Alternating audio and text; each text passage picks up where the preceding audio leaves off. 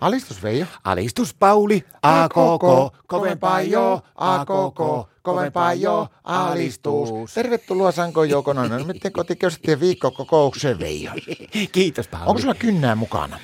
Ei, ei miksi Kuuleko, niin? pitäisi saada sun nimi tähän, tähän lappuun. Jaha, mikäs lappu tämä nyt? No tää on kuule semmoinen apressi, joka kerätään semmoisia nimiä ja laitetaan sitten eduskuntalaitokselle ja sitten laitetaan Suomen yleiselle radiolle, laitetaan semmoinen anomus, että alettaisiin tekemään semmoista uutta tämmöistä tosi TV-ohjelmaa. No niitähän on televisiot ja kaikki täynnä ja tosi TV. Joo, niin. on. joo, mutta yksi puuttuu vielä. No mikä? Saunat kuntoon Jyrki Sukkula.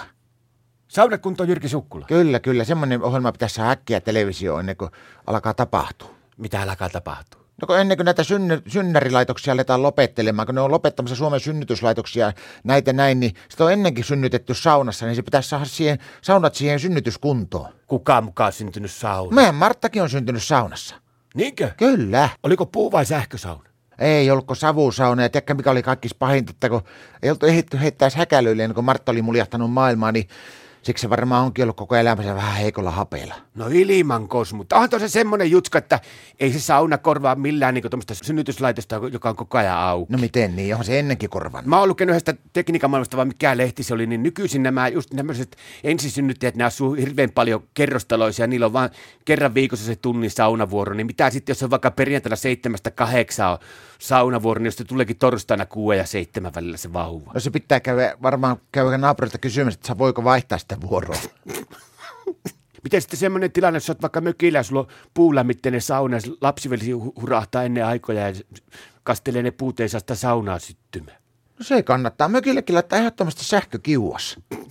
Mutta miten tämä Martala on herännyt tuommoinen kansalaisuusaktivismi yhtäkkiä päälle? No kun Martan siskon ö, tytön mies, niin se alkaa olla viimeisillä raskana, niin Niillä on pitkä matka kato sinne oikealle synnärille, niin jos sekin sitten lopetetaan, niin se olisi hyvä laittaa se, kato niilläkin se sauna kuntoon siihen, että kun niillä on kolme kerrosta pitää mennä alaspäin, tai onko tämä neljä, kato, kun se on niin kellarissa niillä se sauna ja siinä on vieressä sitten se ö, pesutupa siinä näin, niin se on sillä lailla, että se olisi mukava laittaa se sauna kuntoon, kato, että mieluummin sitä synnyttää saunassa kuin siinä mankelihuoneessa. Miten siinä sitten semmoinen, että kukaan siinä tuommoisessa tilanteessa niin toimii kätilönä?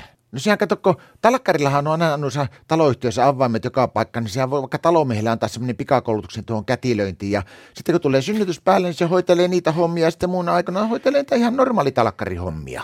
Pitääkö niissä olla sitten joku- jotenkin erilainen varustus niissä saunoissa? No en minä oikein tiedä. Kyllä se varmaan hyvä olisi olla ainakin yksi käsipyyhe ja vähän lämmintä vettä. Sitten varmaan olisi semmoinen lehtihylly, missä olisi kaikkia vauvalehtiä ja kasvuslehtiä, jos ei heti alla tapahtu, ettei tule aika pitkäksi siinä. Ja sitten varmaan kaikkia niitä työkaluja, mitä synnytysmeisseleitä ja hylsyjä, mitä siinä nyt on. En minä oikein tiedä, kun mä oon koskaan ollut synnytyksessä. Kun mä olin niin nuori, kun mä synnyin. No kyllä menee monimutkaiseksi minusta nämä kiinteistöhoitofirmoillakin nyt nämä hommat.